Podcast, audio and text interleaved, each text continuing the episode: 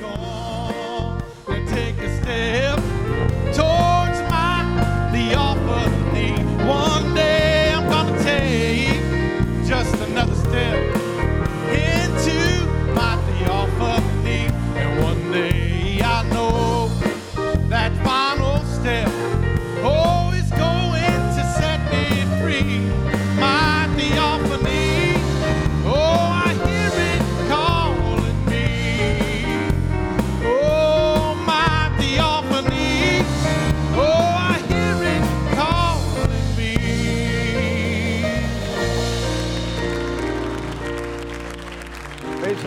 Lord.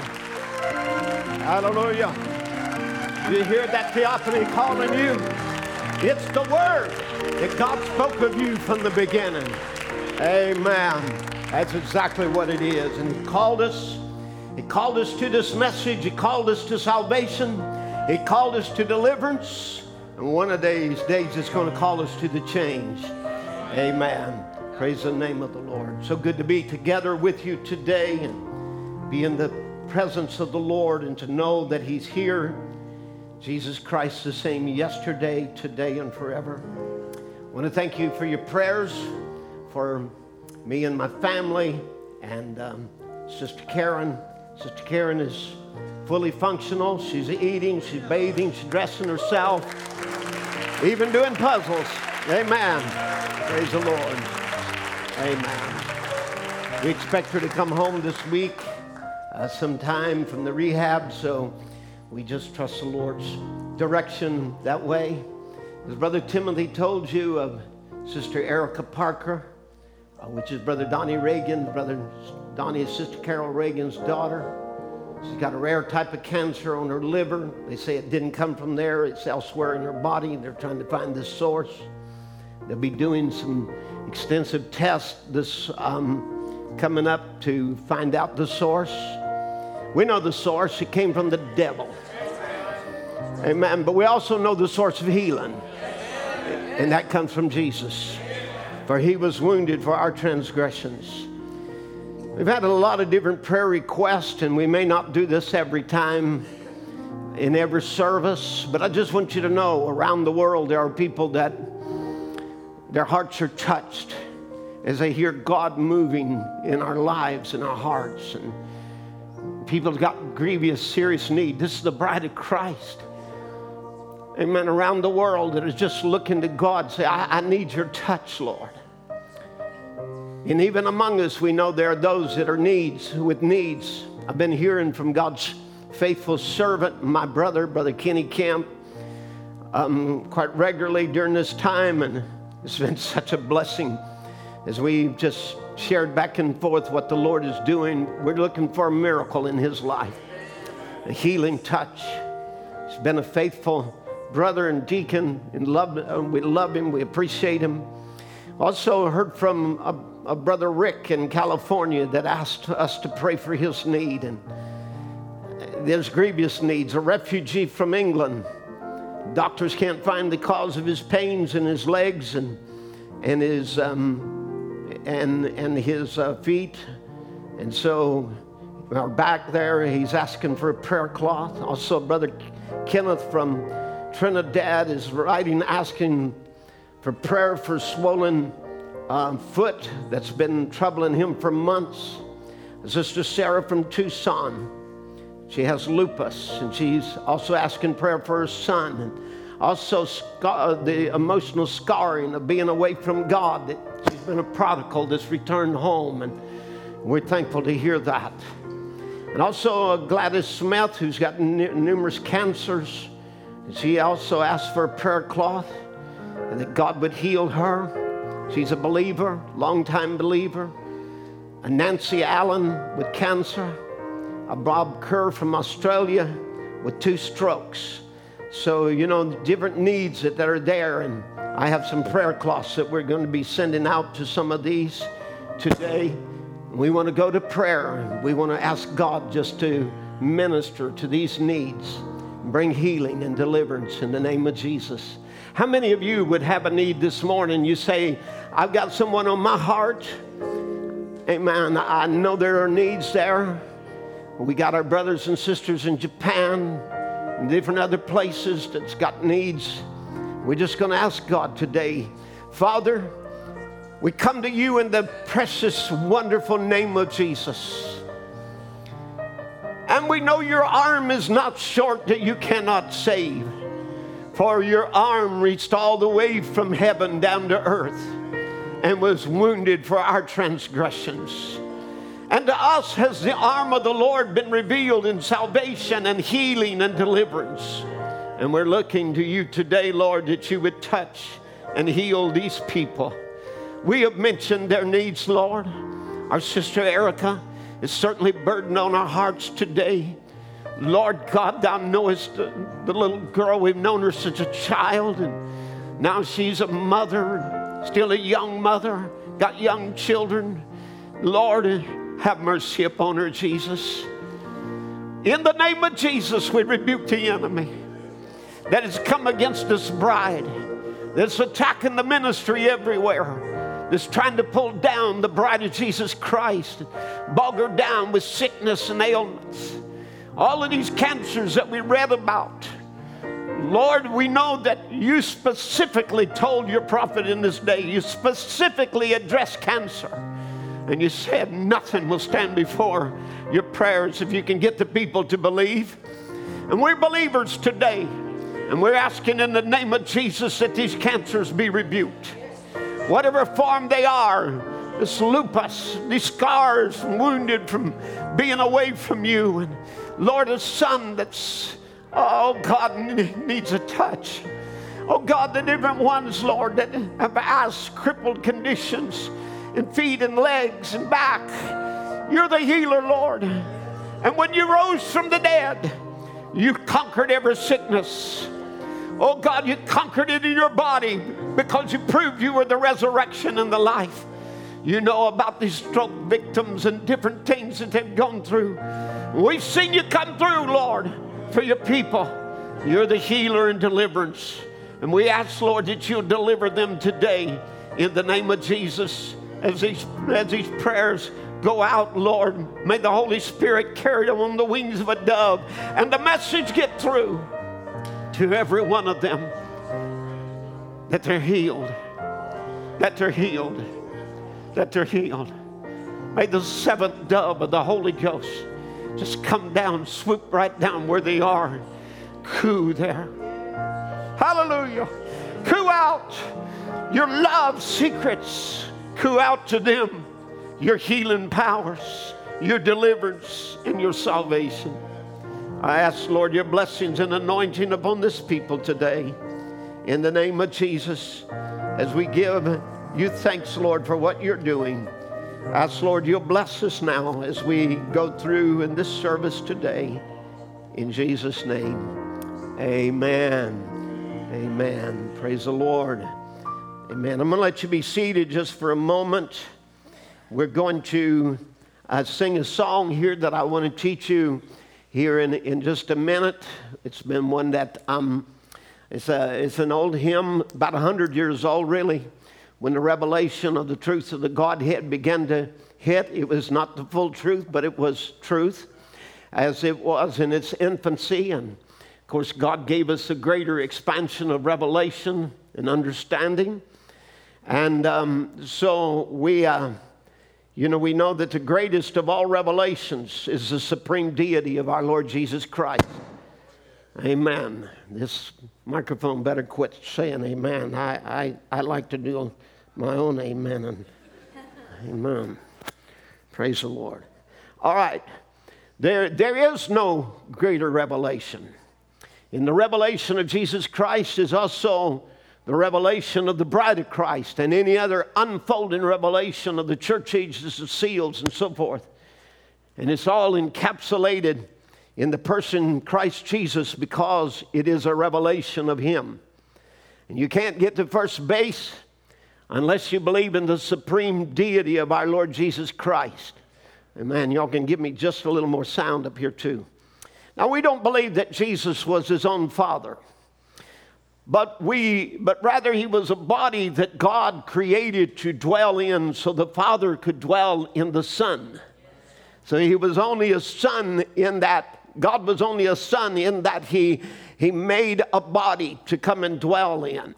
And this condescending was for a further purpose so that in the Son, God could pay for our sins and thus redeem our flesh so he could further condescend and dwell in us, bringing many sons to himself.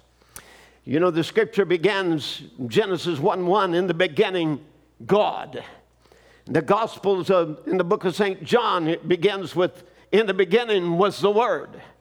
And Revelation 1 1 begins like this the revelation of Jesus Christ, because Jesus is the revelation of God. And Brother Branham would tell us in the Patmos vision the first thing you've got to know is that he is not a prophet, he's not a junior God, he's not a secondary God, he is God. A little later in the same sermon, he, he refers to John being in the Spirit on the Lord's day. He hears a trumpet, and um, he turns to look and he says, I'm Alpha and Omega. And he went, goes on to comment, the greatest of all revelations is the deity, the supreme deity of our Lord Jesus Christ. You can't get the first base until you believe that. That's what Peter said repent and then see the deity.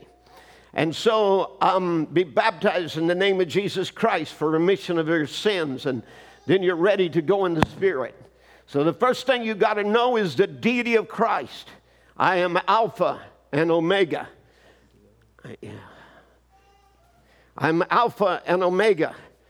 And uh, there is no more but me. I was at the beginning, I'll be at the end. I'm he that was which is and shall come the Almighty. Think of that. That's what the trumpet said.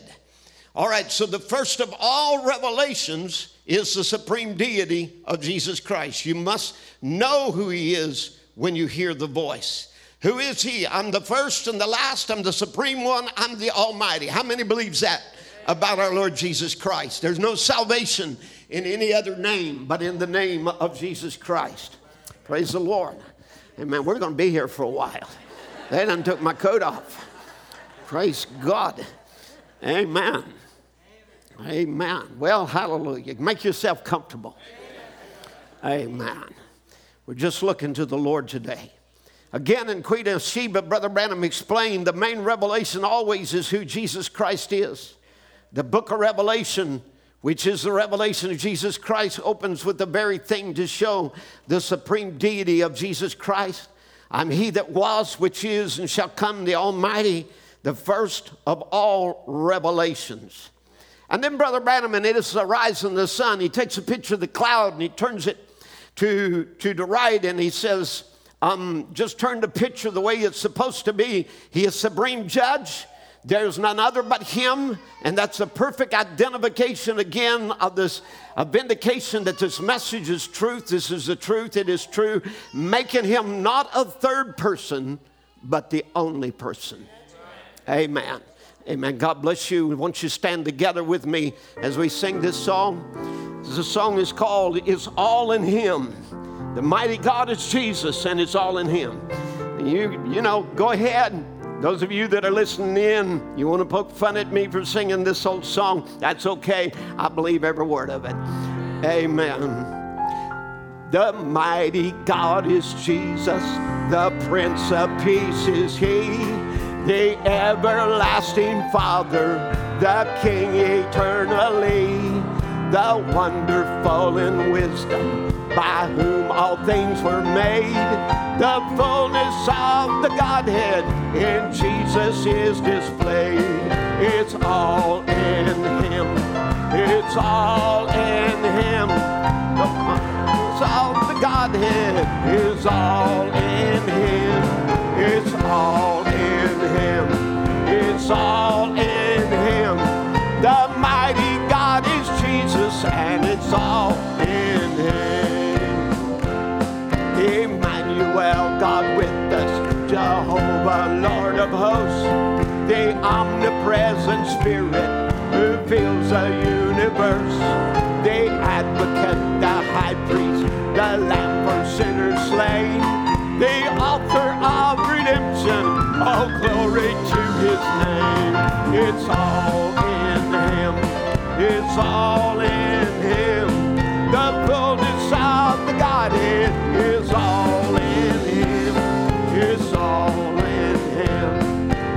all in Him.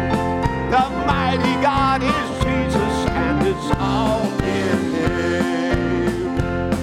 The Alpha and Omega, beginning and the end. The living Word incarnate, the helpless sinner's friend. Our wisdom and perfection, our righteousness and power. They all we need in Jesus. We find this very hour. It's all in Him. The fullness of the Godhead is all in Him. It's all in Him. It's all in Him. The mighty God is Jesus, and it's all in Him. Our God for whom we waited will be our glad refrain of Israel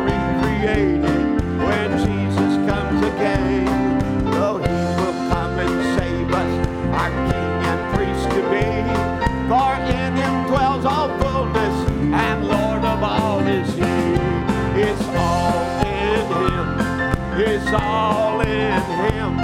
The fullness of the Godhead is all in him. It's all in him.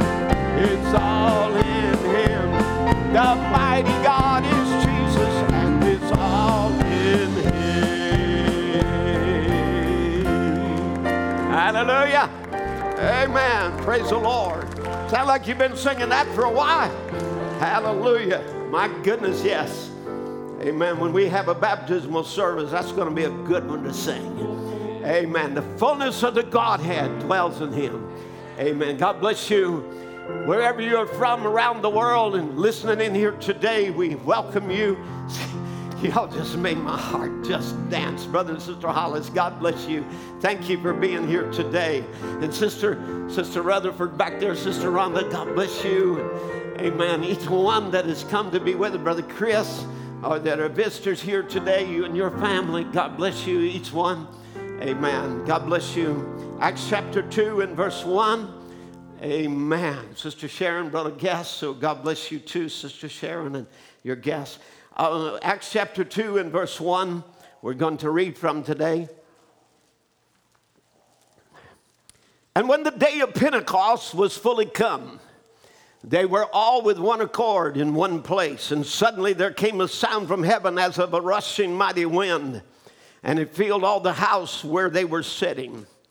And there appeared unto them cloven tongues like as of fire, and it sat upon each of them. And they were all filled with the Holy Ghost and began to speak with other tongues as the Spirit gave them utterance. And there were dwelling in Jerusalem Jews, devout, devout men out of every nation under heaven.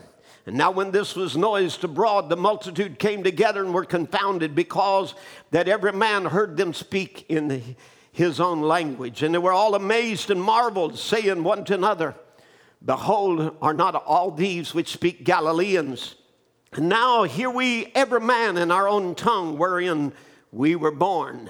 Parthians and Medes and Elamites and dwellers in Mesopotamia and in Judea and Cappadocia and Pontus and Asia and Phrygia and Pamphylia in Egypt and in the parts of Libya about Cyrene and strangers of Rome, Jews and proselytes, Cretes and Arabians. We do hear them speak in our tongues the wonderful works of God. And they were all amazed and were in doubt, saying one to another, What meaneth this? Others said, These men are full of new wine. But Peter, standing up with the eleven, lifted up his voice and said unto them, You men of Judea and all ye that dwell in Jerusalem, be thou known unto you, and hearken to my words. For these are not drunken as you suppose, seeing it is but the third hour of the day. But this is that which was spoken by the prophet Joel, and it shall come to pass in the last days, saith God, I will pour out my spirit upon all flesh. And your sons and your daughters shall prophesy, and your young men shall see visions, and your old men shall dream dreams. And on my servants and on my handmaidens I will pour out in those days of my spirits, and they shall prophesy. And I will show wonders in heaven above and signs in the earth beneath, and blood and fire and vapor of smoke. And the sun shall be turned to darkness, the moon into blood, before the great and terrible day and notable day of the Lord shall come.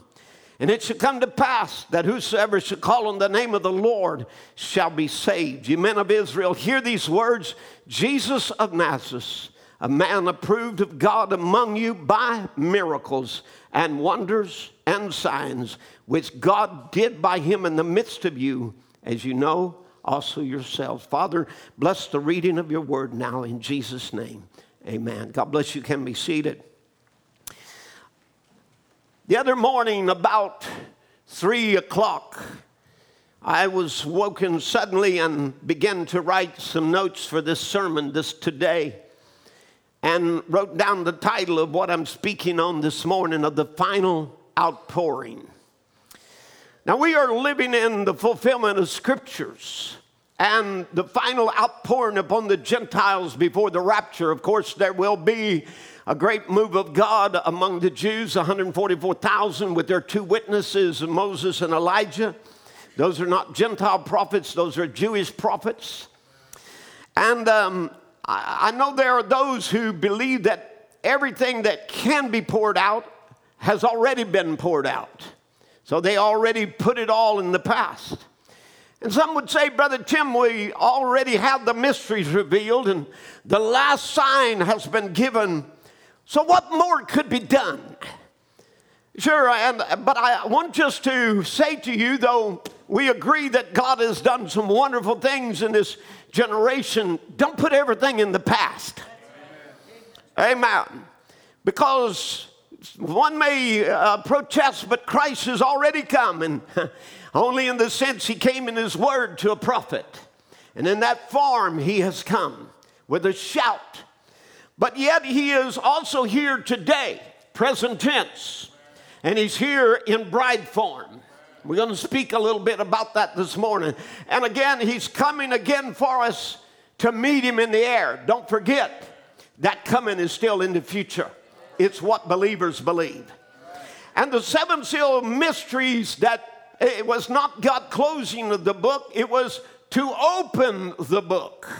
The book that had been closed, the secrets that had been shut away, that had been reserved for the end time, God saw that it was opened to us in this day. So it was not the closing of the book, it was the opening of the book. It was um, to show us our inheritance so that we could claim every redemptive right for ourselves. And I want to say today is a day of the fullness where the bride will fulfill the New Testament. Um, as Brother Branham would tell us about the masterpiece and how that, you know, he, he, described Michelangelo as he worked upon that masterpiece and then he struck it and said, Speak, as he looked there at his creation or, or his, his art work that he had done, and he hit him up on the leg with his mallet, and it was so real to him that he said, Speak. And, and, and again, a piece went off of him. And to some, that flawed the masterpiece, but in Brother Branham's mind, it made it the masterpiece because it was so real to the artist till, till he could see, he had seen it step out of the rock, the many days that he had taken just a, a nondescript block of stone and worked and worked, the hours and years that he had toiled, and now his vision was materialized before him. And God has also had a vision, and He's also had a plan, and God's also been working down to the ages. And through the ages, he brought it up where that he brought it to the masterpiece of the Old Testament, where Jesus was the fullness of all the prophets.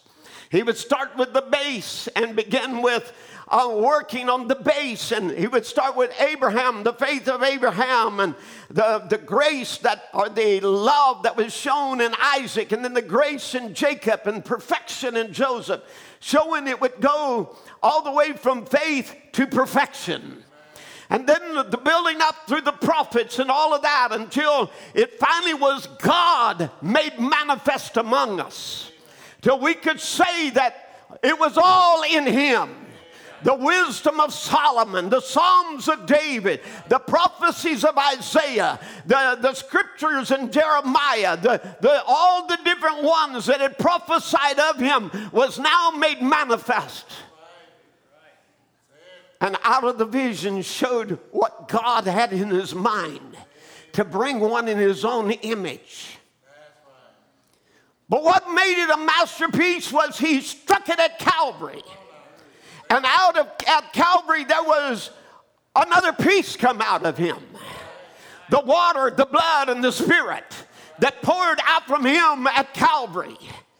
And, and so it would be out of this that God would make him another masterpiece, and this masterpiece would fulfill the New Testament.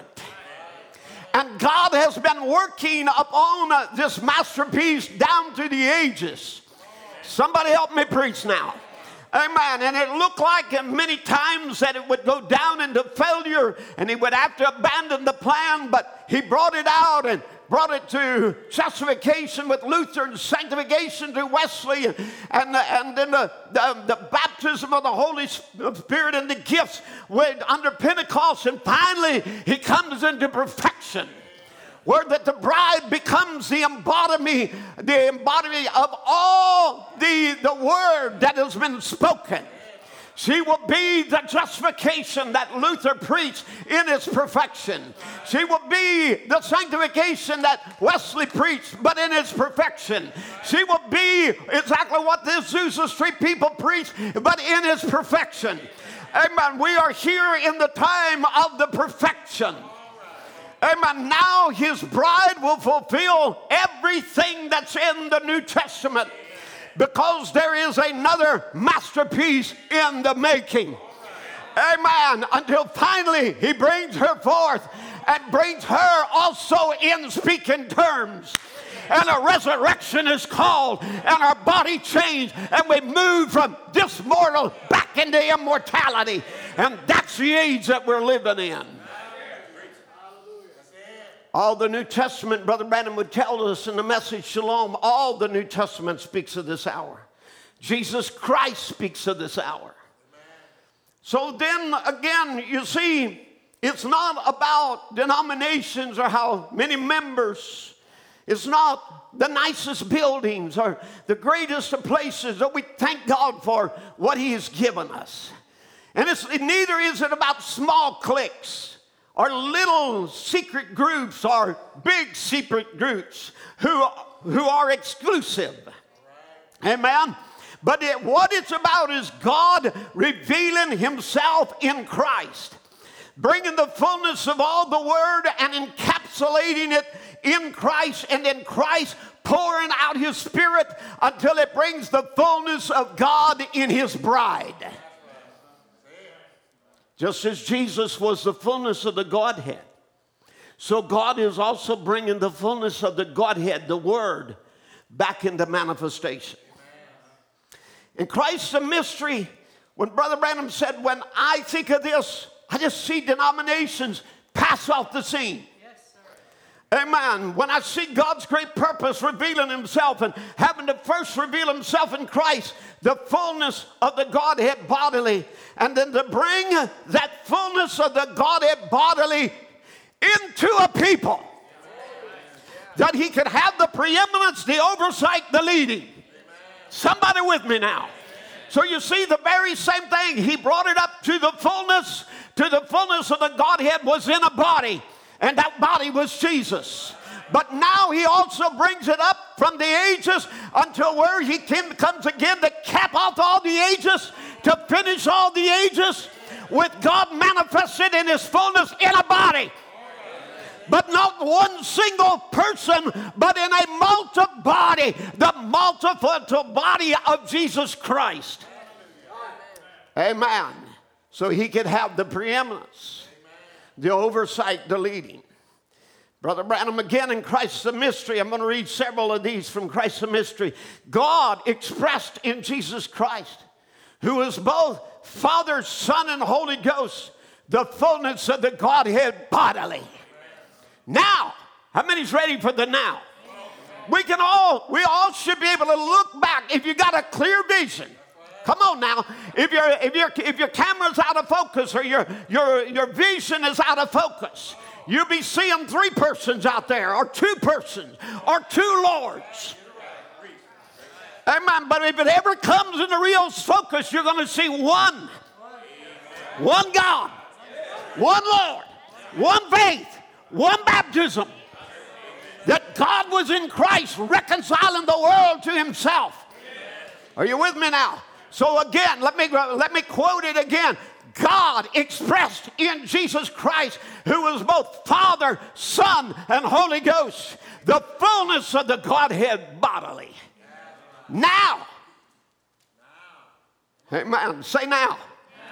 now. Amen. Brother Johnny beat you to it. See, you needed to say now. I want you to look over at your neighbor and just and just say, this is for now. This is what happened now. That happened yesterday. All the word was fulfilled in Jesus of the Old Testament. Right now, we are coming now to another fulfillment. Now, the complete fullness of the Godhead bodily dwells in his church. The preeminence, all that God was, he poured into Christ, and all Christ was has been poured into the church, the believers. Hallelujah. Now, now the complete fullness of the Godhead bodily. All the Word, all of the Word dwells in the body of His bride. Hallelujah. Amen. Again, He would tell us He sanctified with His Spirit and His blood a church that He might make every promise in this last day be revealed. See, he can go back and pick up what these other fellows has left off in the last days by his Holy Spirit and reveal all the mysteries of the seven seals. See, he's expressing himself. That's his purpose. That's why he died. That's the second fold of his threefold manifestation. First, to express himself in Christ, then express himself through the church. And then the same thing, Christ was the Word, and when the and the church becomes the Word, when it lets the word go through them. Amen. We become the word that speaks of healing when it goes through us and brings healing. Amen. We express the word of casting out devils when we cast out devils. And it flows through us. Amen. When we live a holy life. Amen. It's the word flowing through us. What God wants of a people in this last day. Are you with me now? So the same thing as he says, um, he said, that and the church, the Christ was the word, and the church becomes the word, and when it lets the word go through them. But when they accept a hybrid denomination, how can the word go through it? It's grounded because it causes a short and it blows a few fuse. But when the current is flowing, flowing freely, the Word of God and expresses itself. The works that I do shall you do also. And in the last days it shall come to pass. Behold, I send unto you Elijah the prophet. Has God done that?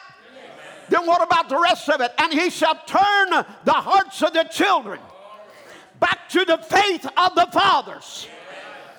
As sure as Brother Branham was Elijah, Amen. As sure as he was Elijah, even so, just as sure your hearts have by a message been turned back to the faith of the fathers. Amen. And in there, in that time of restoration, there would come a time forth. Oh, hallelujah. I believe we're in that time of restoration there would come a time forth when he could express himself in the fullness of his Godhead deity through his church, have preeminence in his church. Oh my, what?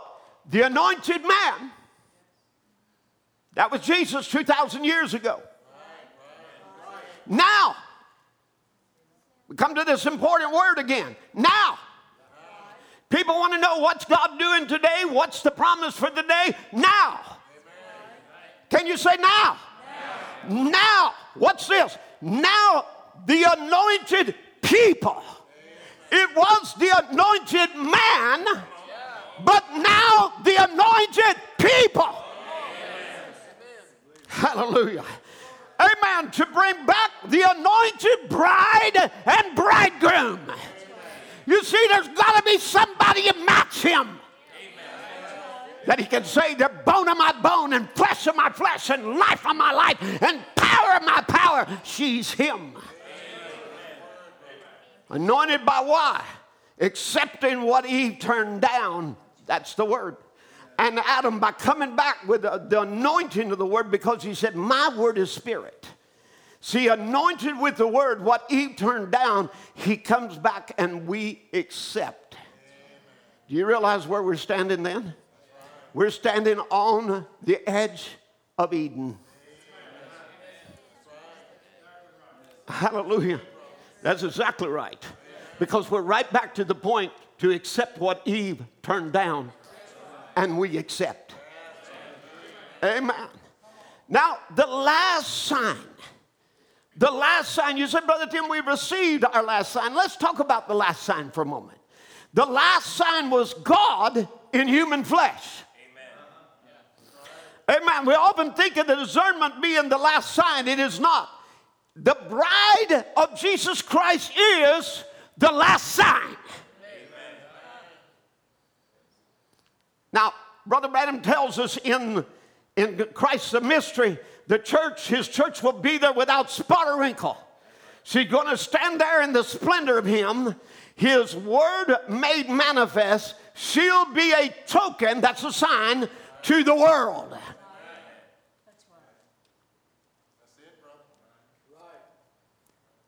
The bride is the last sign.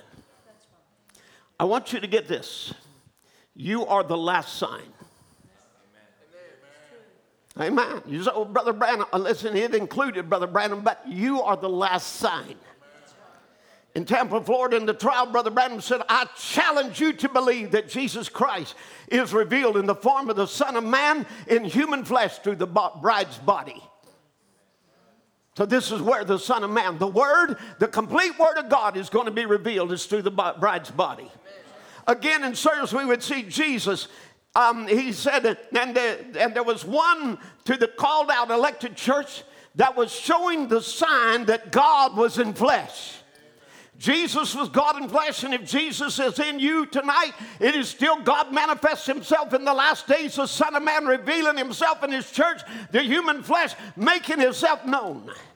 You see, you, got, you get it, God down here in His church making Himself again the Word, the Son of Man being revealed in the last days as it was in the days of Sodom. Amen.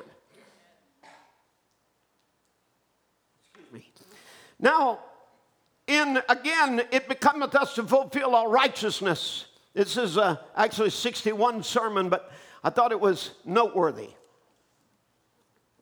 because Brother Branham was preaching on where we stand. We got to fulfill all righteousness, all the word, all the word that spoke of a bride in this hour.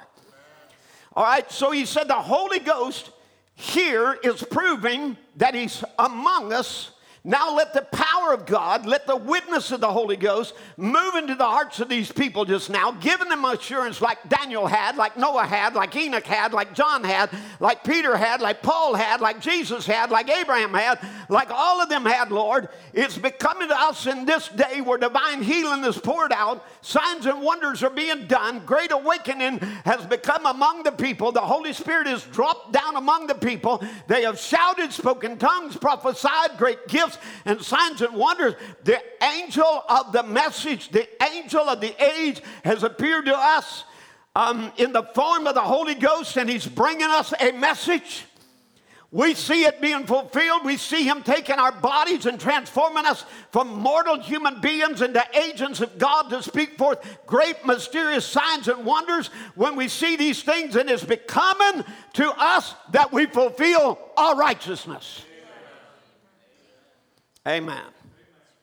In the message investments, the last thing the church is going to see. How many is interested? Well, I'll tell you next week. This will be the last you'll see today. Oh, you want to hear this? Amen. Well, let's listen to it. The last thing the church is going to see is Christ manifested in his power, in fullness, in his church, just before the fire falls.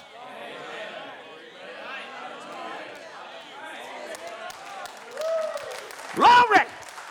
The last thing the church is going to see is Christ manifested in his power, in fullness, in his church, just before the fire falls. Well, we see Sodom and Gomorrah out in the streets. Come on. Amen. We see these things that are happening in our world, our nation. Come on. Amen. But the last thing that the church is going to see is Christ manifested in his power in fullness in his church just before the fire falls. Pick up your pen and write. He tells us the bride will do only his will. No one can make them do otherwise. They have thus saith the Lord, or they keep still. Amen. I, I, I say this respectfully. We got to keep still down by now. But it's sometimes, somewhere, some people's got to realize they got thus saith the Lord. You got a message in this day. Amen. Amen. We, we, we have kept still. You know, I mean, prophecies have ceased, tongues have ceased, you know, interpretations have ceased, you know, healings have ceased, miracles have ceased, and we kept still. People's got it down where they keep still. That's not what Brother Branham was talking about. Amen. He was talking about that we have thus saith the Lord, or we keep still. In other words, we'll only say what the Word said.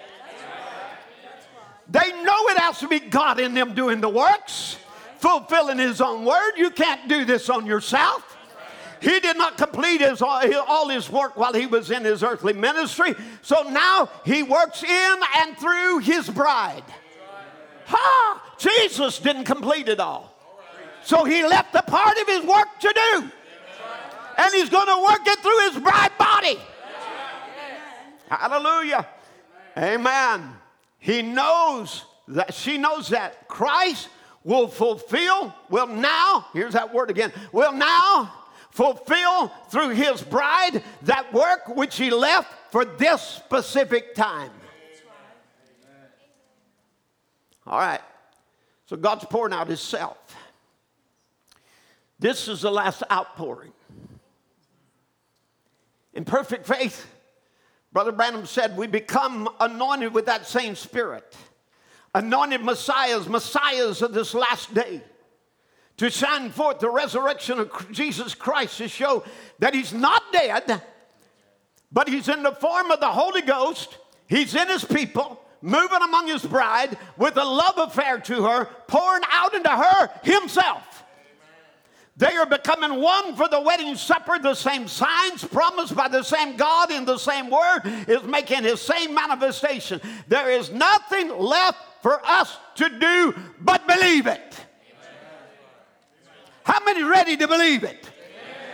Amen. Amen. And believe it is the substance and that creates a perfect faith. That's all that's left to do is for us to believe it. The super sign, he says, Oh God, if the world could only see that, that God and man are one. The super sign was that first man that God could come into, and all that God was, he poured into Christ. And all that Christ was, he poured into the church. Super sign, God and man together. That was to be the super sign of the last days. So you're not only the last sign, you're the super sign. Amen when the entire Bible was to be fulfilled in the last day, a super sign, a virgin shall conceive. And this conception, when it brought forth, will be God manifest in the flesh, a super sign. And they still don't believe it, but it was anyhow, and it's still a super sign. Notice, super sign, they got Superman today. They got fictions of Superman. They got all these other kind of super things. But the church has got a super sign. God back in the church, manifesting human flesh. God united with man, his sure super sign. Hallelujah. Amen. The word and man become one. Thanks be to God. Oh, if that was the super sign of that day, when that same spirit that was on Jesus Christ comes in his church to manifest the written word today, that is still the super sign. The church can have the sign of the council, all of them getting together for a fake world peace. All they want to be, the Baptists can say we got a million more in 44. The Methodists can make any kind of brag they want to, oneness or trinities or whatever they may be. But the super sign is still God ever remains true to that super sign. It's God in man manifesting His written word, His word. When He, the Holy Ghost, has come upon you, He'll reveal these things and show them to you and will show you things to come. Hebrews 13 8, Jesus Christ the same yesterday, today, and forever. You're the super sign. What is that super sign? God manifesting his people, God dwelling in the church, God embodying, taking on your flesh. The last sign in Abraham's day was God taking on 16 elements of flesh. The last sign, amen, to, to the Jewish world was God taking on human flesh. Amen. The last sign to the Gentiles will be God taking on human flesh.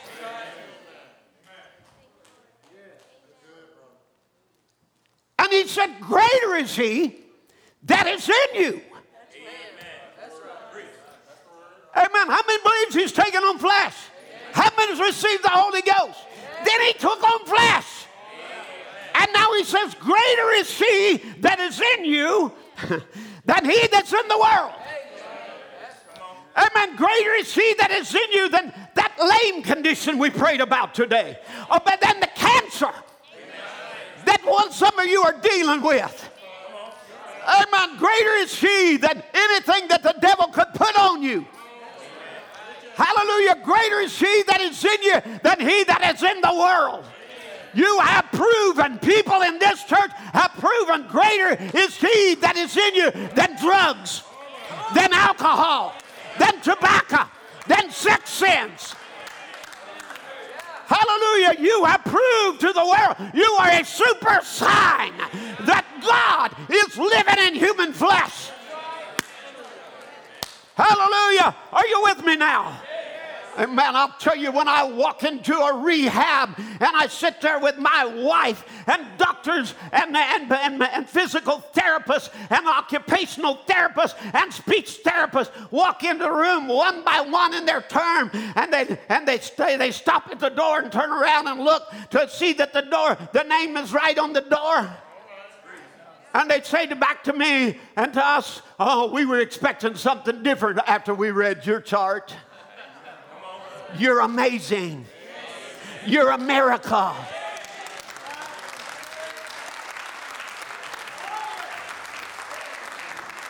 Hallelujah. Amen. What is it? Because greater is He that is in us than a brain bleed. Greater is He that is in us than a pronouncement of death. Greater is He that is in us that the doctors have said you'll only be a vegetable.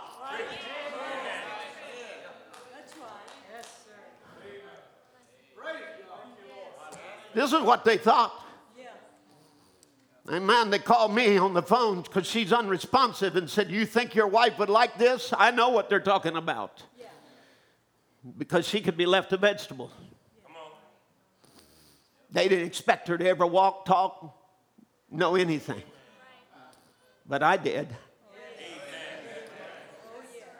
Amen. Because I know a greater physician. Amen. I know a greater physician. Hallelujah. Amen. Oh my. Amen. Oh, well, we're, we're seeing he, you see, this God, He is the God who controls nature.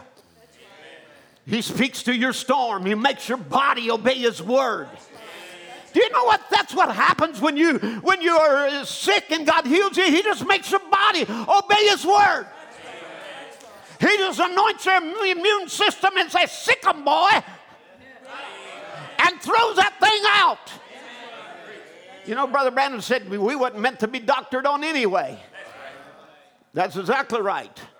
And as believers, we really wasn't meant to be doctored on. We have nothing against doctors. God uses them. In hospitals, God uses them. Thank God for them. Amen. They did their part. They evacuated the blood out of her brain. They, you know, all, all the things, but God had to do the healing. He's the one who moved that brain right back into place again that was pushed out of position. Amen. I tell you, he's the creator. He stood upon the winds and the waves, or the waves there as he approached the boat, and, and he healed the sick. He destroyed sin. He changes it all for you. He comes to dwell in you. He conquered these things to come and live in us. Now we're not preaching about a Jesus 2,000 years ago. We're preaching Jesus Christ the same today. But where is he? In his church. How? In the form of his own Holy Spirit, the Spirit of Jesus dwells in you. He is that conquered that's already conquered these things. So he conquered them all. Amen. He proved in the scripture and come back and prove to you he's still the same God by his resurrection power. Amen. He's greater than all the world because he conquered all the world. Amen. He's greater than all these things because he conquered, conquered them for us. And we're more than conquerors. Amen. He is a mighty conqueror, but you are more than a conqueror. Amen. Through him that loved us and gave himself for us, that he might come back and do the works through us to prove today that he's the same yesterday, today, and forever. World falling apart, Brother Branham says the hour that we're living in, oh God, the world is falling apart. There hangs in the hangars bombs. There hangs the things to do just exactly. And the fire is about to fall. The church is ready. She's sealed in, ready to come. There will be a big outpouring of the Spirit, yes, sir, to grab that church and take her into the skies. Exactly because we see the church, the word, the bride and Christ, his ministry is in the bride, which is body, the supernatural, spiritual body of his on the earth. His spirit is in there, living his life right out until him and the church becomes one in the wedding supper, in the wedding, and they become one. A big outpouring. Well, I'll tell you what, if you're here and there's a big outpouring, I'd get a big bucket for it. I wouldn't say, Lord, just fill my cup. I'd just say, Lord, fill me and thrill me inside, outside, all through me, Lord. Fill every fiber of my being with your Holy Spirit. Let me tell you, this bride is more than the mechanics. Amen. This little, this little flock that believes the word, its mechanics is ready, and God made sure He sent us a prophet, set everything in place.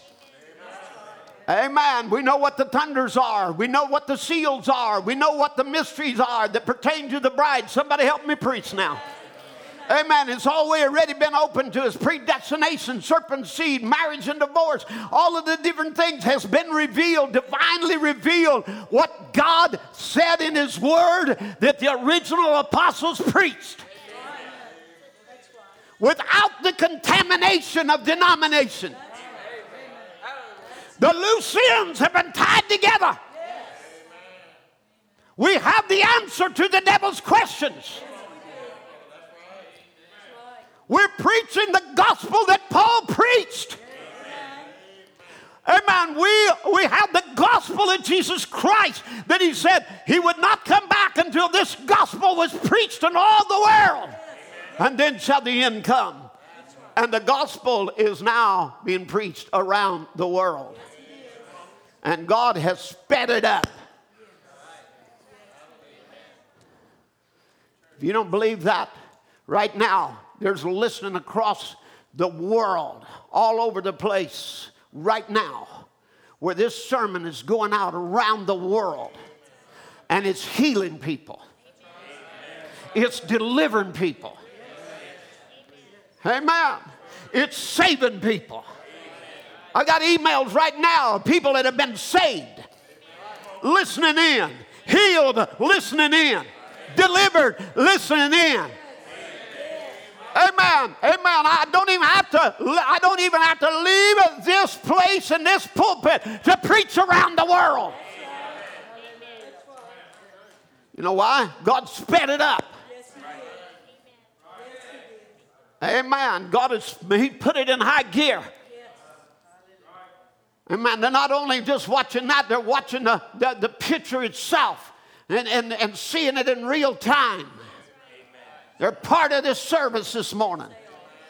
An unseen host uh, and group, but they're there. Somebody with me. And let me tell you, not only are they there, but Jesus is there too because Jesus is as real there as he is here. And his healing power just as real there as he is here. And his deliverance is as real there as he is here.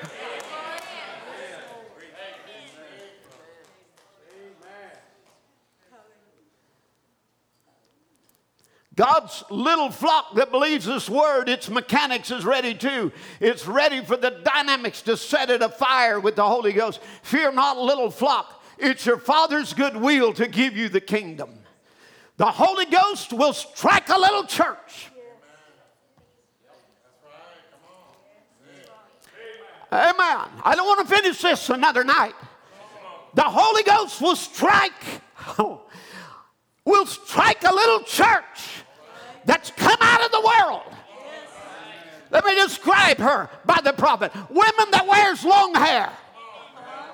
Nazarite to prove they're separated themselves from the world. Amen. For the word of God, not a short, wearing, painted face Jezebels calling themselves Christian. No, sir. Man, no so wishy washy that they stand for a denomination and hold on their coattails as some Caesar or Herod instead of standing for the word of God. But God's got loyal people genuine flock of God who don't care what the world says.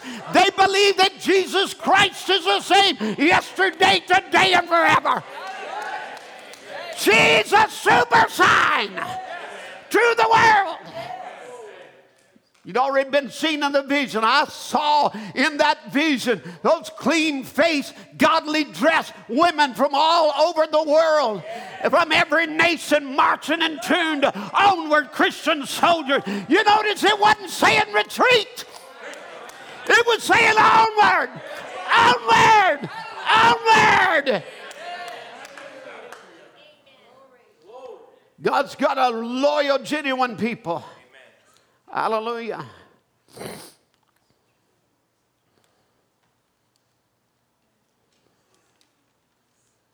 I was standing the other day in LSU hospital.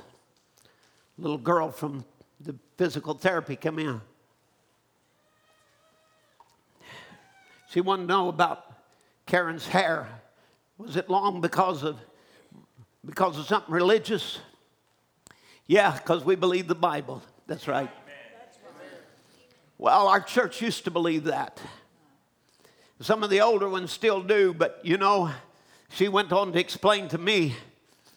She says, you know, um, but now our church does not um, follow the Old Testament customs. I said, oh. I said, well, it might interest you to know that hair is not an Old Testament custom. It's something that was mandated by the Apostle Paul in 1 Corinthians 11. And he said, We have no other custom than this. And I said, It's what the Church of Jesus Christ does if they follow the Bible. Oh, she said, I didn't know that. She does now. Hallelujah. Amen. Amen. You know, again, you know, Brother, Brother Branham talks about the, the, the, the blood of Jesus, how we must be so careful about the blood. I want to just deal with this for a second because it has to do with my subject. And he talked about how a man, like when Dillinger was killed in Chicago, or one of the Dillinger outfit was killed and he's shot in the street. you know, gawkers by the hundreds lined up to see this notorious criminal. They used to do that. Those of you who know about Bonnie and Clyde, they paraded their bodies all through the, the, you know, this area, you know, showing their trophies of Bonnie and Clyde and their riddled car and all of that. Tracks hundreds, gawkers. But he said the blood spread out in the street and, and people were suspicious of that and they, would, they wouldn't step on their fellow man's blood. But then he says they'll walk right through the blood of Jesus Christ. This old saying is true. Fools will walk with hobnail shoes where angels fear to trod. That's right. They'll walk right over it and say the days of miracles are past. Hmm. That was all right for the apostles, but not for us. Oh my, how can you say it? You're trampling under the foot the blood of Jesus Christ, wherewith you were sanctified with. Oh my, think of it the blood on your hands. Now, we wouldn't today dare say the days of miracles are past, although that's what many actually believe. We know the word would condemn us for that. So, Satan uses another tactic. We would just say it's first and second pull preaching. Now, some of you that's not acquainted with the message, you're wondering, you got a big question mark, you'll catch on. Or they would say, well, we just don't major on a minor. Yet it's only a minor when it's compared to the healing of the soul. Amen? It's minor in compared to salvation. But 80% of Jesus' ministry was healing the sick. That's pretty major. Amen. The principal work of the church should be casting out devils. Amen. And, and now you see, but he says you're trampling on the blood when you deny that he's the same yesterday, today, and forever. When the emphasis is no longer there in the church. I'm going to find this little quotation. Oh, yeah, right here. Perfect faith. This is, you know, it kills me today. If you preach something, you read something before the seals, well, that was before the seals. So we don't, you know, out that goes. That, that minimizes that. So you preach it after the seals, well, then, uh, well, was that in Jeffersonville or was that evangelistic sermon out there like Brother Branham would preach something different? You know, my poor old mother, she was a sweetheart. But I'll tell you what, you know, if she, there was something she didn't want to, uh, to accept of what Brother Branham said, she just said, well, he just said that to throw people off to deceive them so they wouldn't believe and just throw them off. She said that to me one time, and it was the wrong person to say that. I said, well, then I quit following him every day, today. I, I want nothing to do with that man who would li- deliberately lie to me to throw me off and lead my soul to hell. That's nonsense. Amen. But let me just say this in, you know, uh, again, in perfect faith, it makes all the qualification. It's 63, August 25, and it's in Jeffersonville. Meets all the qualifications. And I thought being here twice today, it should be that we should dedicate one service for prayer for the sick.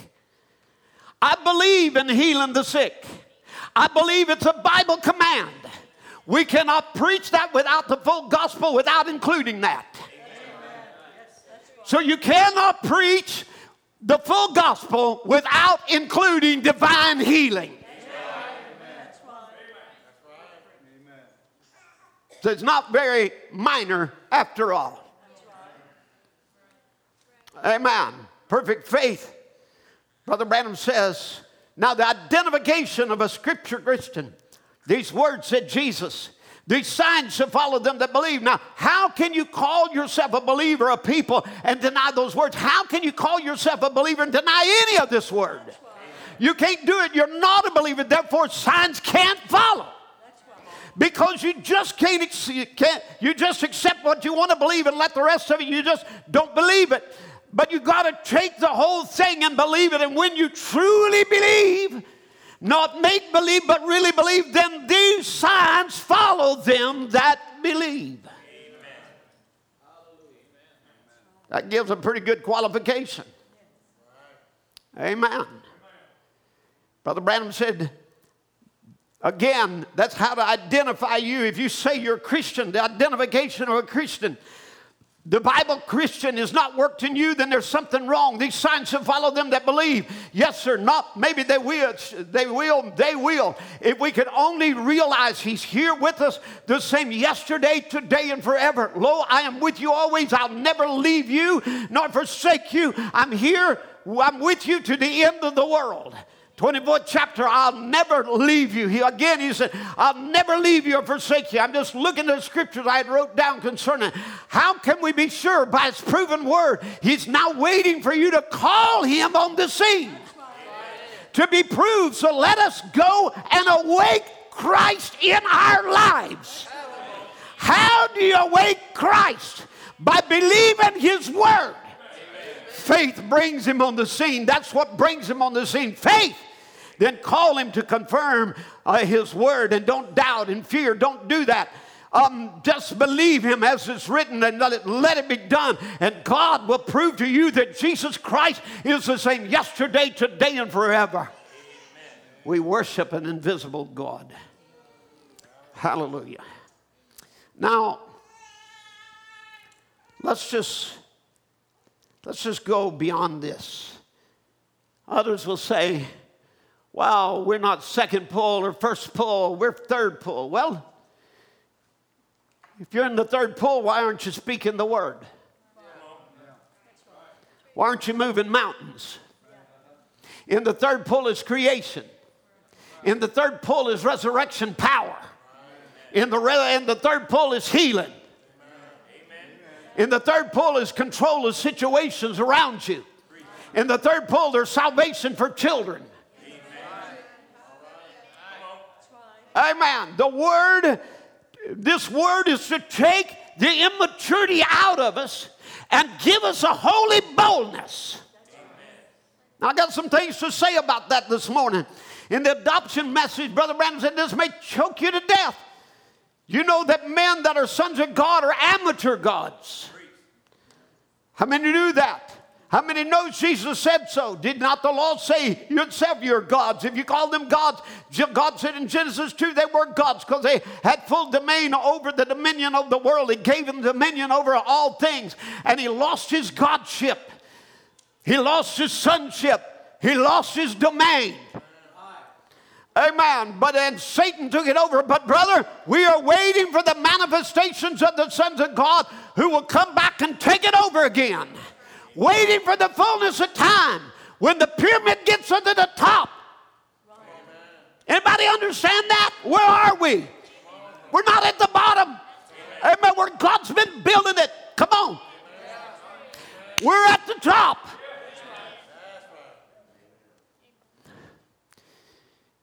You know, Enoch built a pyramid. That right? You know, the, the, the Enoch's pyramid was not a tomb. Men copied it made tombs out of it. That's exactly what has happened. You know, the original, the original church was not a tomb. It's copies of the original church that become tombs. Amen. The original meaning of pyramid was a place of ascension. Come on. Where are we in the pyramid? We have come to the top, to the place of ascension, to rapture time. Are you with me? Waiting for the fullness of time when the pyramid gets to the top, when the full sons of God will be manifested, when the power of God will walk out, hallelujah, and will take every power that Satan's got away from him.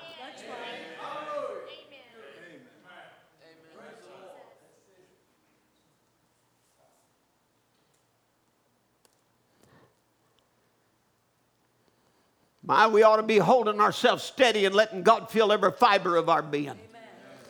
Because he said that's what the dynamics is, is a refilling of the Holy Ghost. Amen. Amen. This is where we're at. he said it's a refilling of the Holy Ghost. And we just, he is a dynamics, and we just become members of the machine of his body, forming ourselves in his image, uniting himself with us in his work and his love gifts as he hands them to us just before the wedding supper. And we're waiting, watching for that. The big churches to be united. The dynamics of this church will be a refilling of the Holy Spirit that we have worked in a small measure while the headstone, that's Jesus Christ, is coming down to unite with the body. But when that head and body unites together, the full power of the Holy Ghost will raise her up just exactly like that. Even the dead that's in Christ for hundreds of years will rise in the beauty of His holiness and take a flight to the skies. So notice He's pouring out His, or uniting with us in His works, with His love gifts as He hands them to us. Let's stop here just a minute. Love gifts. The message oneness. He tells about a church engaged to Christ for a wedding. And the wedding in this type, he said, has not been performed yet. It'll be at the wedding supper of the Lamb. So we, he said, the church is now engaged like a man is engaged to see now, oh, engage his wife. And what does he do when they're engaged? Now, remember, he slipped the wedding band to be a predestinated, unmerited grace on you before the foundation of the world, but you just now found out about it. God chose you. He's just bestowing all kinds of things, sending her presents, making her feel good. Amen. And that's what Christ is doing to his church. He's sending us gifts of the Spirit. Now, how can you be engaged then when you are denying these gifts exist? It's the very love tokens. It's God's token to the church. Jesus said so. These signs shall follow them that believe. Now keep those things in mind. The church must believe every word, every promise, every iota, and claim it for themselves and exercise themselves in it. If I was engaged to a girl and I was a single man and I would send, be, send her something, an engagement ring, she wouldn't wear it, it shows she doesn't believe me. She doesn't want to be my bride. And if Christ sends his church the gifts that he's promised and they refuse them and say they're not so, they don't want to be the bride of Christ. They are espoused to some other lover, not to Christ the bridegroom. So the real church keeps the promise and keeps all and accepts the gifts that God sends them. Can you say amen? amen? All right. Again, we're here at another shaking. Again, this is a 1963 after the seals quote. God is going to send another shaking across the country. For there is somebody out there, still out there somewhere that a predestinated seed that the light has to fall on somewhere into the world. So he said, God's going to send another shaking. Before the fire falls, amen. What did he promise? A refilling of the Holy Ghost. Amen. He said, Why? This church ought to be a million miles up the road to where it is now. Jesus waited on his church to get ready. The bride has made herself ready. We got the potentials. The Holy Spirit is here. God is here. The power to heal the sick, the power to do all the things that Christ did. I've seen it demonstrated myself by the Holy Spirit. So the potentials are here. What God is waiting for us to get away from is our tradition and come back under the blood of Jesus Christ. Amen. That's exactly right. Now, I'm going to take just a few minutes because I brought you here to this point of what we're to be. And I'm just going to stop here just a moment and digress just a little bit. And the reason I'm doing this, when you go to preaching these kind of things, it attracts every kind of bug to the light bulb. Ever want to be prophet, ever want to be spiritual guy, ever want to be healer, ever want to be every kind of thing, all for the wrong motives and purposes. Next thing you know, this, this bolsters up all of these, and they begin to quack, you know, I'm the greatest preacher on the block. I'm the prophet now. I'm the voice. I'm this. We've had them. We, uh, we've had We've had the, the, the, the, supreme teacher, Lee Vayle. We've had the supreme apostle, Joseph Coleman. We've had, oh my goodness, you go to start naming some of these stuff today, I mean, it's way out there. Some of them calling themselves Elohim, the Holy Ghost, all kinds of nonsense. I don't usually talk about those things because it discourages people.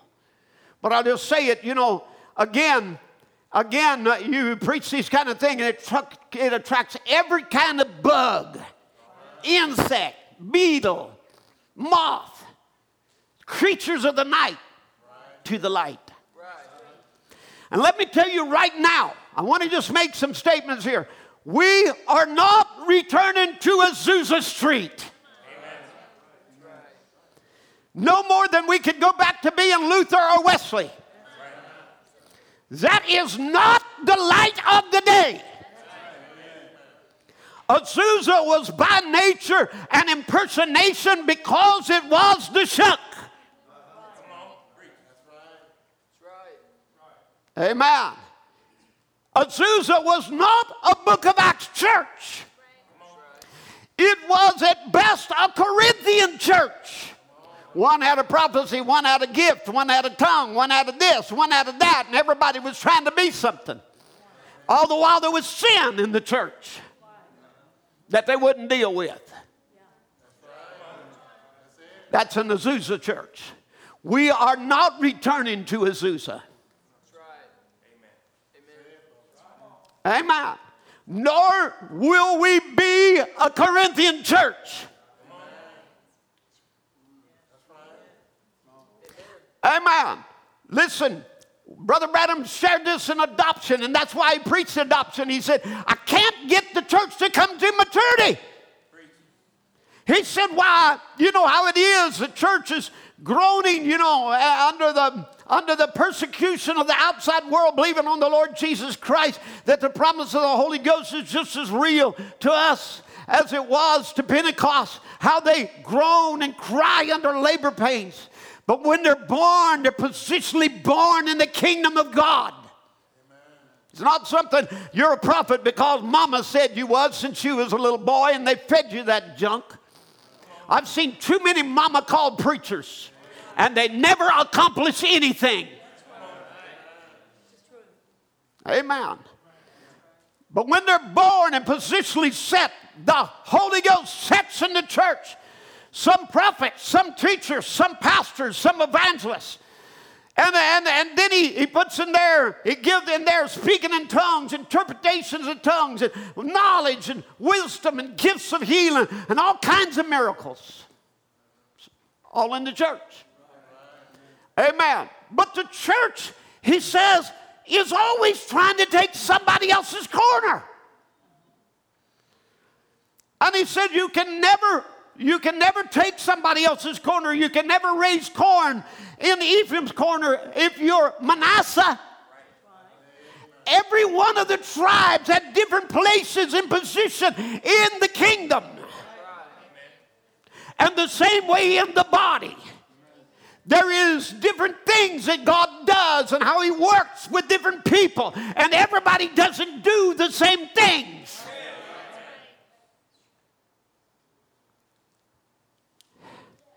He said, Now we've been taught many times We've all have to speak with tongues. That's wrong.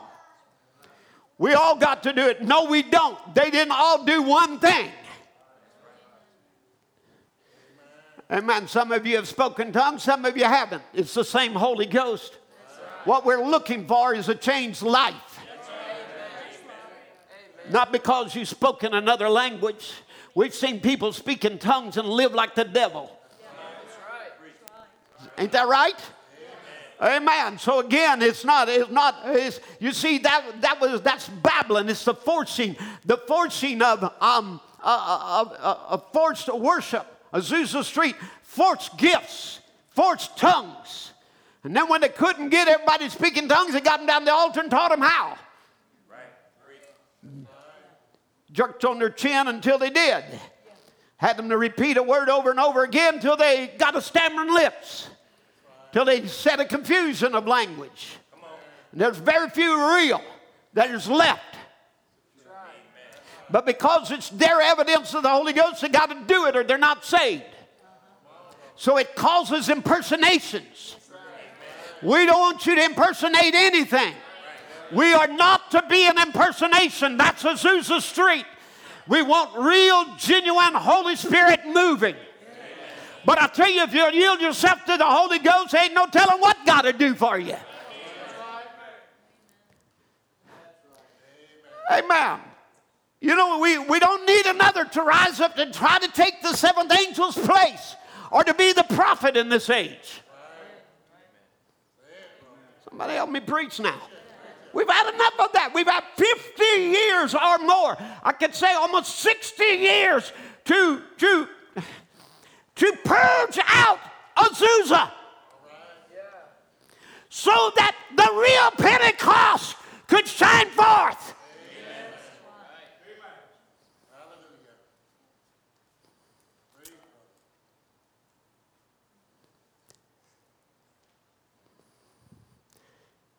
Brother Branham talks about this in the message identification. And he says, he said, Dathan, a smart leader down in Egypt, rose up and said, You'll try to make yourself the only one that's got anything. Like I said, this kind of preaching will, will uh, attract bugs to the light. We have seen men rise up in this message and become the next great prophet in their own thinking. Well, they had followers across America and even overseas. I've run into them in Africa, run into them in, in, in Norway. A guy who, who got a six inch pick, guitar pick that he was going to give the bride rapture and faith by singing these songs. And all he was was a mental guy. I'm serious. Not throwing off on him, he just had mental problems. He had an evil spirit causing mental trouble, and he led people by the hundreds away. And it went on down until a cricket spoke in tongues and he interpreted. And it caused fallings away across the world.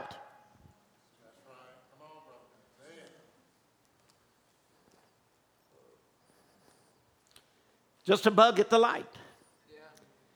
People with mental trouble and evil spirits try to get in there and work the works of God. Didn't a woman follow Paul? and say, These men are the men of God, and begin to prophesy over them. And Paul wanted to, to shut her mouth until, and he couldn't do it until God gave him permission. And he suffered with her for, so I don't remember how many days he suffered with her until he rebuked that spirit. That spirit of divination that was attracted to the light. Amen. So, you, so again, you know, Brother Branham would discern people and call it spiritual problems. You're hearing voices, you're seeing things, and this is spiritual problems. And it takes them away from the Word rather than bringing them into the Word of God.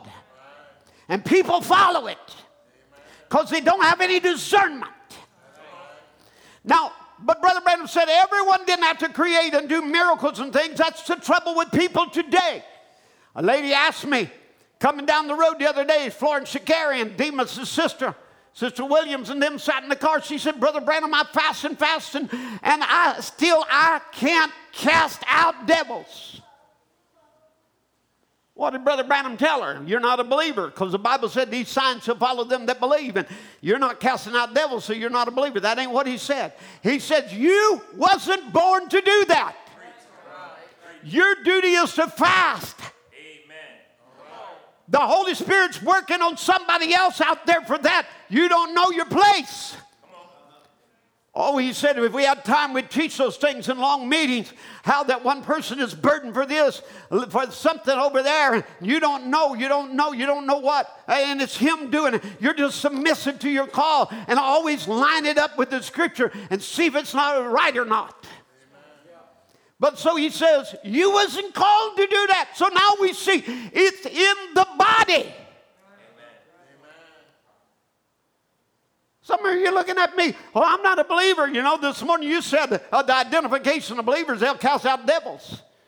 Well, okay, let's just stop right here and clear that for you. Every one of you saved, cast out devils out of your own life. Every evil thought that comes your way and you cast it down, you are casting out a devil. So don't let the devil come along and tell you you're some powerless church, powerless people, and you don't have the identification.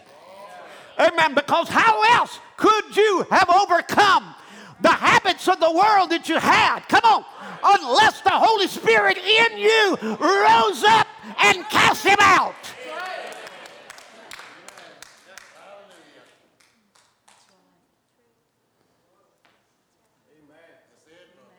I'm looking at a bunch of devil defeaters this morning, a bunch of serpent bruisers.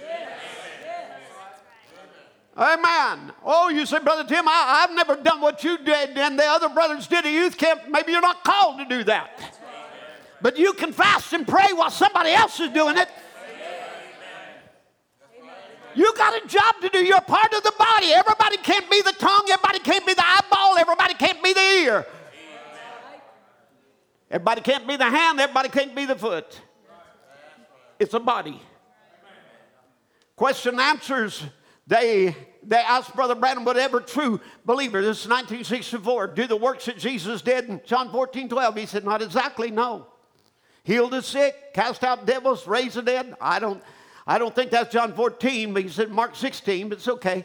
He says, This only to be Elijah must all the believers do this that really believe. If he's really a real believer, will he raise the dead and do great miracles?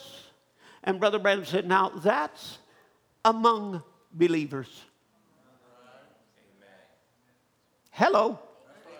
You know when you when Brother Branham went up to the mountain and got a sword, you know you got a sword.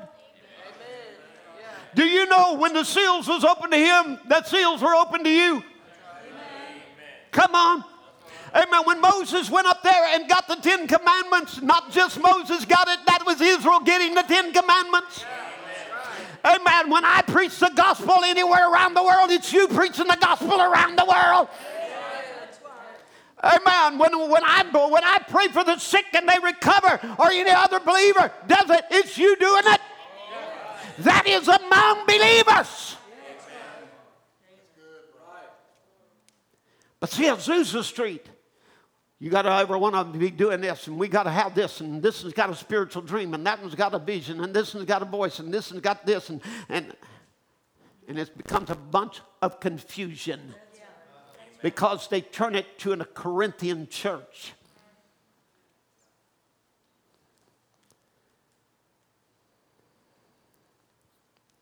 Anyway, he says now, and then he says, Every man doesn't have those gifts. Don't mean just one person will do it. It'll be groups of people. Like, for instance, we have a little girl here in the church. A little boy somebody that we love real well, and life would go out of them. The whole church would get together and go to fasting and praying.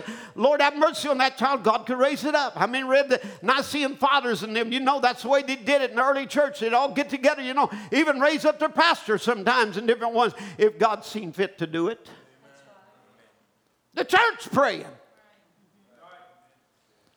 Amen. So now, again, what is promised in this outpouring is another Pentecost.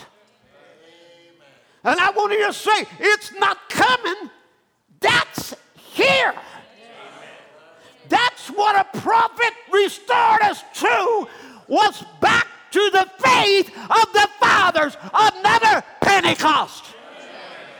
Not another Azusa Street, but another book of Acts not another book of Corinthians. Brother Branham cries out in 1963 bring us back to Pentecost. Not Hollywood showmanship, but a wholehearted turn to God is what we need. One more, oh Lord, once more. Amen. Amen. Uniting time and sign, he says, what did he say in Malachi 4 would restore? Restore back the original Pentecostal faith, back to the people with the same Pentecostal message. the same Pentecostal sign, the same Pentecostal evidence, the same God, same power, same teaching, same exactly, with the vindication of the same pillar of fire that struck Paul down on the road to Damascus amongst us today, doing the same things he did in that day. In birth pains, he says, uh, and, and, he talks about the vision of the bride, and he says, What? He said, I saw that same group come back again. She's Alpha and Omega. What is she's to be the same bride, the same kind, built out of the same kind of material she was in the first place. Now read out Malachi 4 and see we're not supposed to have a message in the last day that will turn the hearts of the children back to the fathers, back to the original Pentecostal message, word by word. Brothers, we are here. This message is the original Pentecostal message. It's not Azusa Street. It's not John Wesley or Martin Luther. It's the seventh angel's message. Amen. It's a people who gives preeminence to the word. In the resume, resume of the ages, notice somebody who gives him preeminence. People that are a prisoner to Christ resume of the ages, he said God's going to restore. The Lutheran age did not restore the church. It started a reformation. The Wesleyan age didn't restore. The Pentecostal age did not restore. But God has to restore because He cannot deny His word. This is not the resurrection of the church, it's the restoration. God will take the church right back to Pentecost out the beginning. So this is different from Azusa Street. The Azusa Street Revival now has 500 million followers.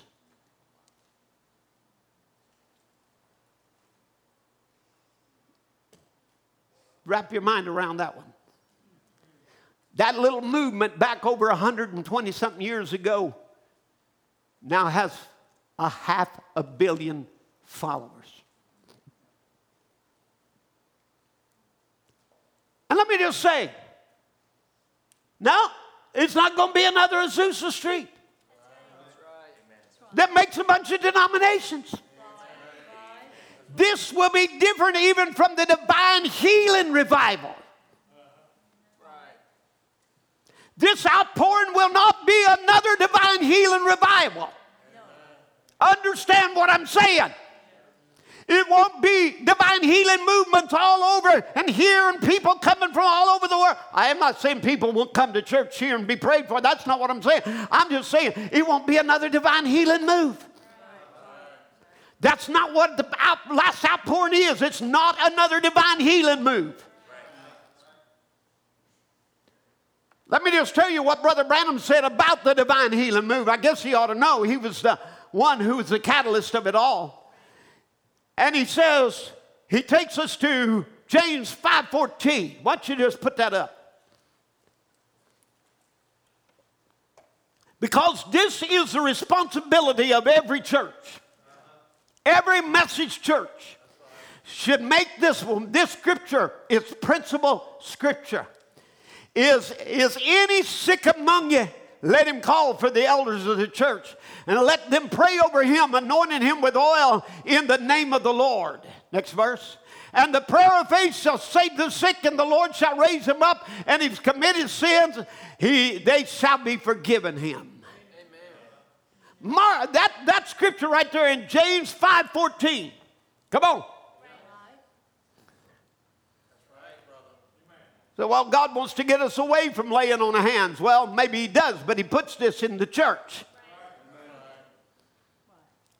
Amen. I believe it can be as Peter spoke these words. And even to you that are listening across the world today, I can't go to you and lay hands on you, but the word can go to you and you can believe and receive it just as well as anybody here in the building.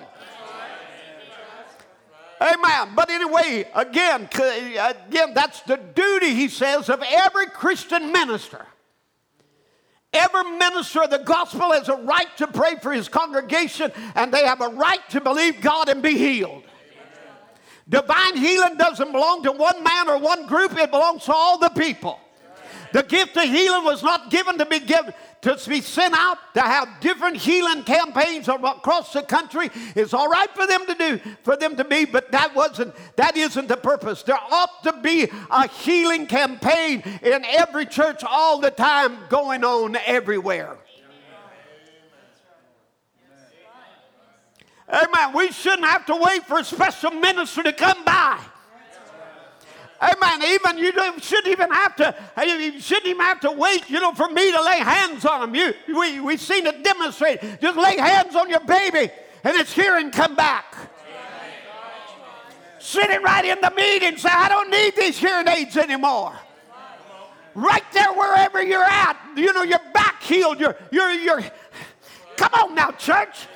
Every need supplied. Right as the word is going forth, rebuking the devil. I'll tell you, every time I preach, I'm rebuking devils. Hallelujah. I'm telling them, you leave the church, you leave this body, you believe these believers. Greater witness, Brother Branham said, God never intended all these campaigns sweeping across the nation. He expected that to be in every church, every pastor. So let me tell you, it's not going to be another divine healing campaign.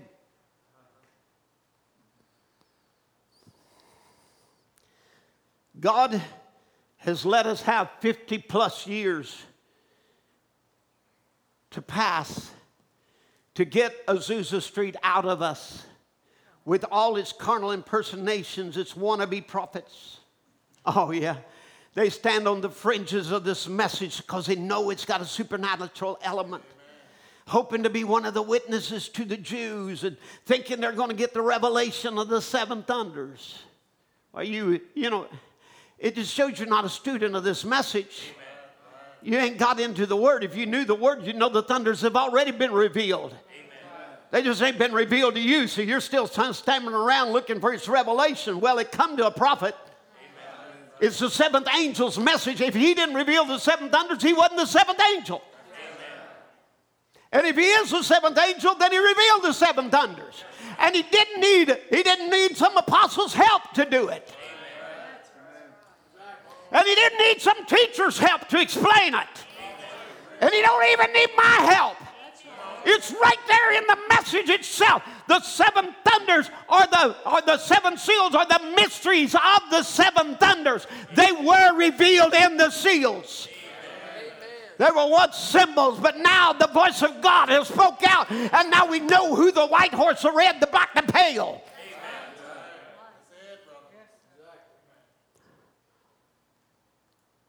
The thunders have been revealed. So if you don't know what they are, you hadn't been in the message. That's all there is to it. Or either that, you've been looking at it with denominational veil on it. The seals and the thunders are different, Brother Tim. Yeah, they're different in that God sealed a mystery, and the others when God reveals a mystery. God sealed it up, God revealed it. The thunders are the seals was the sealing, the thunders was the revealing. It's just that simple. You can make it hard and difficult if you want to, and they're all open.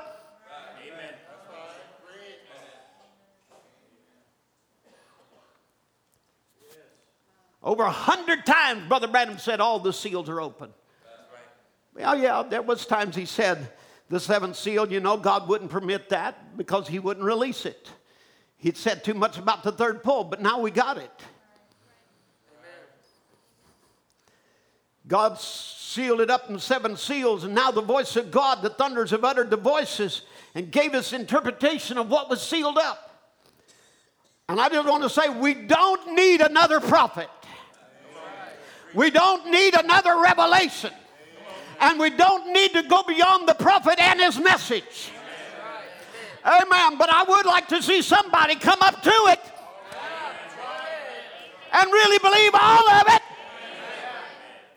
This is the third pull, and it will not be impersonated. We're not the shock. We're not impersonators. It will not be a public show. It will not be another worldwide healing campaign or another worldwide revival the manifestation of the word of the third pull, there will be miracles. Amen. There will be a bride standing on her feet as a mighty, invincible army. Amen. That's where we stand in this day. Amen. We stand right here at the end time and we see where God is now fulfilling His word and bringing it to pass. Look what the third pull was it created. Do you know every divine healing is a creation? That's right, right. When God healed my wife the other day, he had to, he had to create new, he, he had to create new brain cells. When he took cancer out of Sister Alana, he had to create new cells. She didn't have an empty place, it was creation. Amen. The third pull word is creation. It went forth a thousand miles and healed Meda Branham, and it vanished. It was a miracle. The third pull. You say, oh, well, we're preaching the third pull. Well, then there ought to be miracles. You can't preach the word and there not be miracles. Come on, church. Amen. My goodness, that's what we ought to be looking for. Is a God of miracles. God moving on the scene for his people. Yes, sir. Saving the lost. What about those boys of Hattie Wright's? They fell on their knees weeping and crying. It wasn't a dry confession. It was the word of God that went forth and saved the lost. It's the spoken word going out. Hallelujah. Amen. Controlling nature. Where did it control the storms, let me tell you, it'll control the storms in your life, in your marriage, in your home, in your situation, on your workplace. Somebody help me preach now. Amen. Because why? It's the word in action.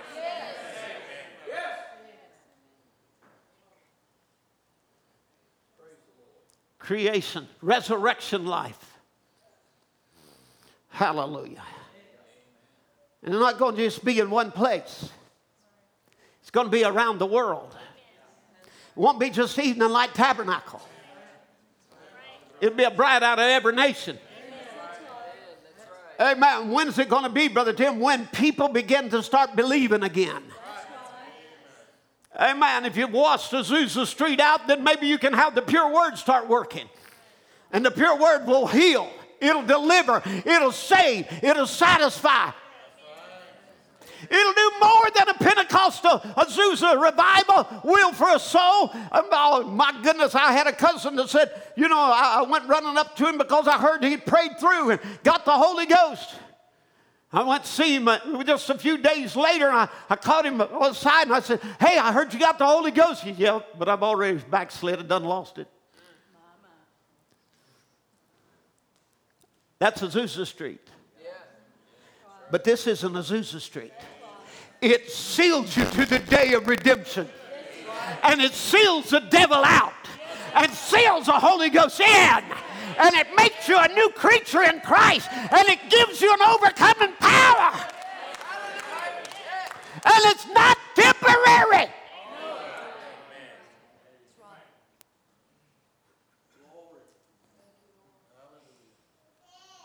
So the Holy Ghost just a temporal gift.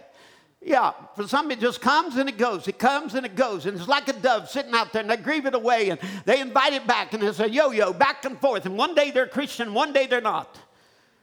But let me tell you, if your seed, if the real seed has been germinated, he never leaves you again. You're sealed to your destination. Hallelujah. The rapture is yours. The resurrection is yours. Every promise is yours because you're sealed in with Him and Satan sealed out. Hallelujah. And an overcoming life lives on the inside of you. Hallelujah. Hallelujah. That's the way it's got to be.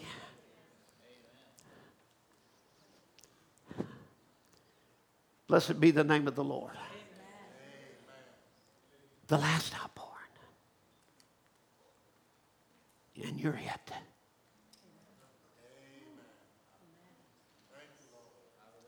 A refilling. Brother Johnny, there's a refilling for you. Sister Diane, there's a refilling for you. Amen. Are you with me? Amen. Brother Zane, there's a refilling for you. Amen. Our young people, there's a refilling for you. Amen. There's a, there's a move of the Holy Ghost. You can be filled again. Hallelujah. You can be filled again. Amen. He can fill the house where they're sitting. And the house shaking with the Holy Ghost. And Acts 4 can happen right here in our midst because God has brought us to another Pentecost. Hallelujah, with the same signs, the same wonder, the same Holy Spirit working in the same way in His people. No more impersonating, but real. Real. Real. Hallelujah. Hallelujah. Won't you stand to your feet right now? and say, Lord, I receive that, Lord. I receive it right now. I receive that refilling of your Holy Spirit. I want it in my life. I want it in my heart. I want it in my being. I want to be charged again with the Holy Ghost. Breathe on me, Lord. Breathe on me. Let the Holy Spirit just come breathe on me now. I need you, Jesus. I need you, Lord. Come, Holy Spirit. Oh, Jesus. Oh, Jesus. I've read all these different quotes and things and promises that's left to you. People wonder what has God promised? What has God promised? He's promised the Holy Ghost to everyone that believes. Hallelujah. You can have a deeper experience than what you've had without de-Christianizing you. Amen. You can have a renewal. Be renewed in the Holy Ghost. And your soul set on fire again. And you become sensitive to the Spirit of God. Maybe He might move on you to dream a spiritual dream or have a vision. I don't know what He'll do. You won't all be the same. But He'll work in the way that He made you, the way he, you were born. In your new birth, He places you. In your, your, your sexual birth, in your first birth, He places you. So I have called and ordained you while you were still in your mother's womb. I've called and ordained you. Oh, thank you, Jesus. Thank you, Jesus. Why don't you just let Him breathe on you this morning? Let Him change your life right in His presence. Let Him give you a refilling of the Holy Ghost. We'll let Him breathe on me. Let Him breathe on me. Let the Holy Oh, just breathe. Oh,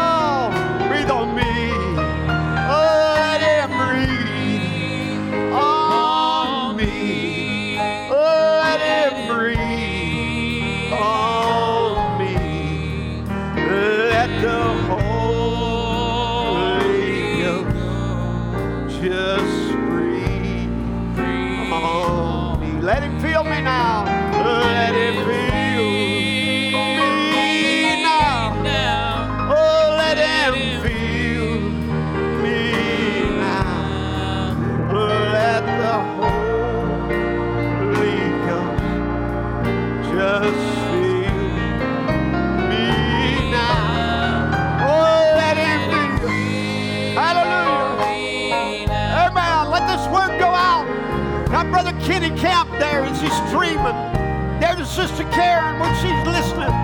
Let it go out around the world right now as the people of God are listening in. Let it just fill them now. Amen. A renewing of the Holy Ghost, a renewing of the Spirit of God. Amen. Wherever you are, whatever your need is, you just accept it now. Let the Holy Ghost. Oh, just feel me. Just feel me now.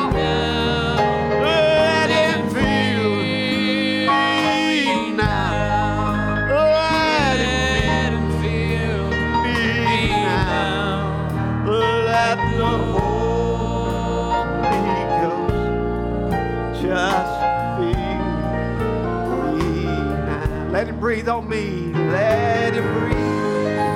Breathe on me. Oh, hallelujah. Let him breathe Let him breathe. on me. Thank you, Jesus.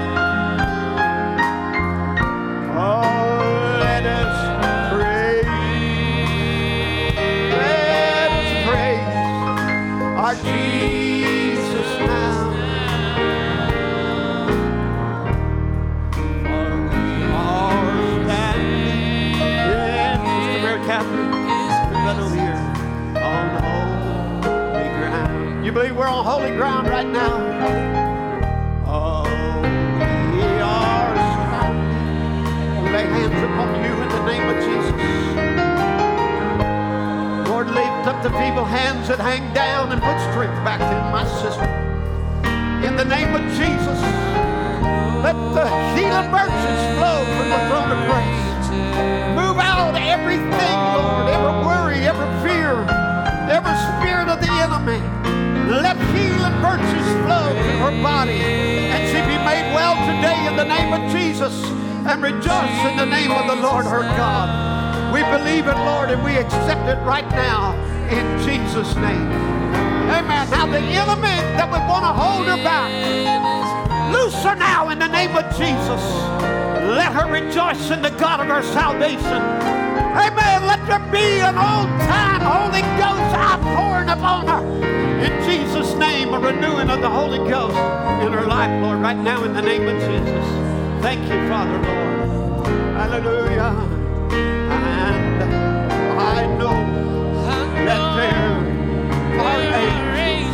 Hallelujah. Oh, let's worship